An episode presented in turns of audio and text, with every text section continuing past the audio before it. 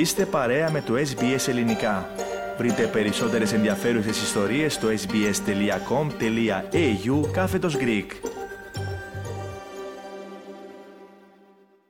Ραδιοφωνία SBS, ελληνικό πρόγραμμα φίλες και φίλοι, στο μικρόφωνο μαζί σας με την επιμέλεια και παρουσίαση του επόμενου θέματος είναι ο Θέμης Καλός. Συνδεόμαστε τώρα τηλεφωνικά με την πόλη του Χόμπαρτ για την τακτική ανταπόκρισή μας από εκεί. Στην άλλη άκρη της γραμμής μας μας περιμένει ο συνεργάτης μας Σωτήρης Καλογερόπουλος. Σωτήρη, εν πρώτης καλησπέρα και ευχαριστούμε που είσαι μαζί μας. Και εγώ ευχαριστώ Θέμη, καλησπέρα σε σένα και σε όλους τους ακροατές μας. Να ξεκινήσουμε Σωτήρη με νέα από τον παρικιακό χώρο εφόσον υπάρχουν. Ναι, όχι πολλά νέα. Μόνο το Σάββατο 18 του μηνός θα επισκεφθεί το Χόμπαρτο ο Σεβασμιότατος Αρχιεπίσκοπος Αυστραλίας, κύριος κύριος Μακάριος, το Σάββατο το βράδυ θα γίνει Μέγας Ασπερινό στον Ιερό Ναό του Αγίου Γεωργίου, ενώ την Κυριακή το πρωί η Θεία Λειτουργία θα γίνει στον Ιερό Ναό της Αγίας Τριάδας. Το Σάββατο το βράδυ ο Σεβασμιότατος θα παρευρεθεί σε δείπνο που θα δοθεί για αυτόν και την ακολουθία του. Και τώρα να περάσουμε σε νέα ευρύτερου ενδιαφέροντος σωτήρι. Έρευνα, λέει μια είδηση, δείχνει πως υπάρχει λύση στο μεγάλο πρόβλημα των αχινών με τα μεγάλα αγκάθια.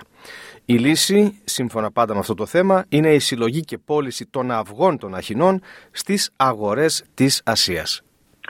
Ναι, Θέμη, μία έρευνα της Γερουσίας ε, με θέμα και στόχο την ανάπτυξη μιας εθνικής προσέγγισης για την αντιμετώπιση μίας από τις μεγαλύτερες απειλές για τα θαλάσσια οικοσυστήματα στην νοτιοανατολική Αυστραλία ζητά μία επένδυση 55 εκατομμυρίων δολαρίων σε διάστημα 5 ετών.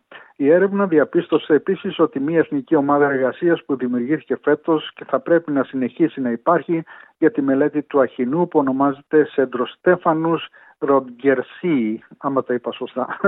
Ε, ο αχινός αυτός που έχει μακριά αγκάθια είναι εγενής της Νέας Νότιας Ουαλίας.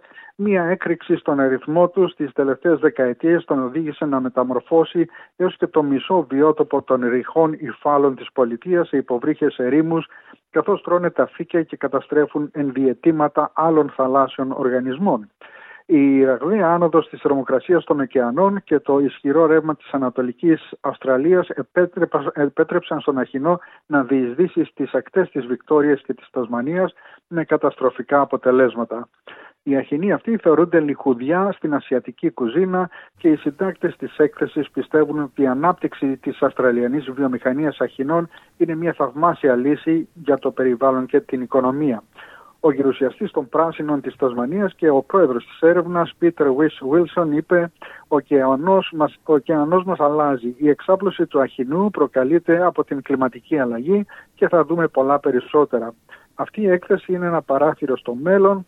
Ε, πρέπει να κάνουμε ό,τι μπορούμε για να προσαρμοστούμε και μπορούμε να το κάνουμε με τρόπο που να βοηθά στη δημιουργία θέσεων εργασίας και οικονομικών ευκαιριών.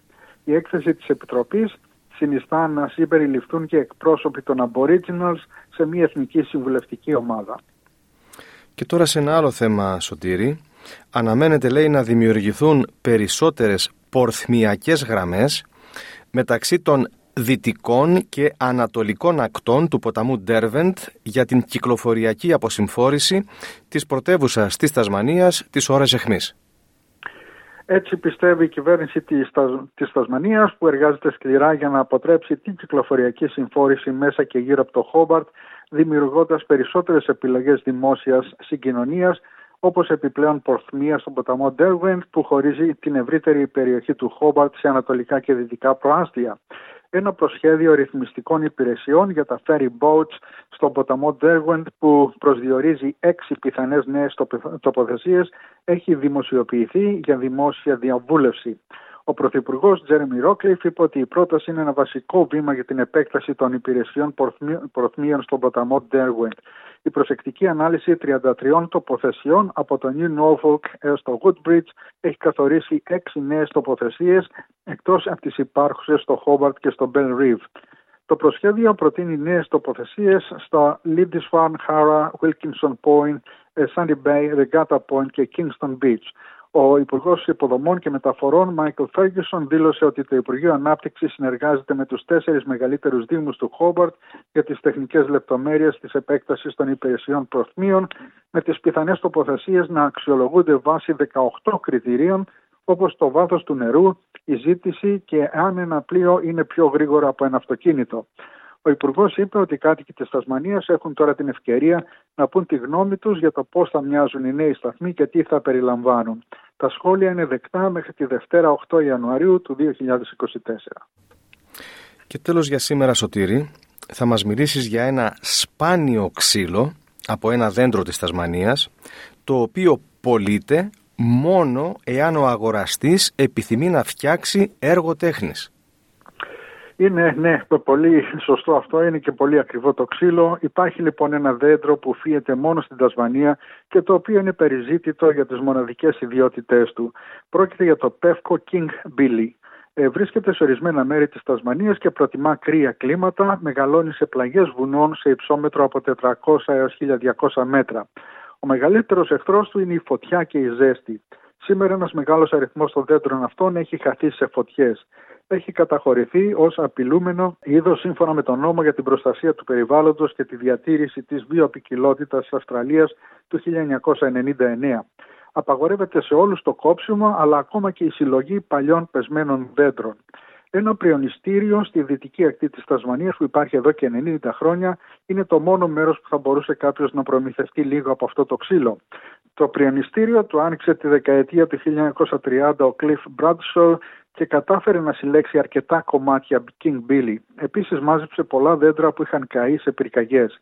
Ετήματα από ξυλουργούς, κατασκευαστές σκαφών και κλήπτε από όλο τον κόσμο ερέουν τακτικά στο ηλεκτρονικό ταχυδρομείο της επιχείρησης. Ελπίζουν όλοι να προμηθευτούν μικρά κομμάτια από αυτό το καφέ ελαφρύ ξύλο με τη θαυμάσια μυρωδιά.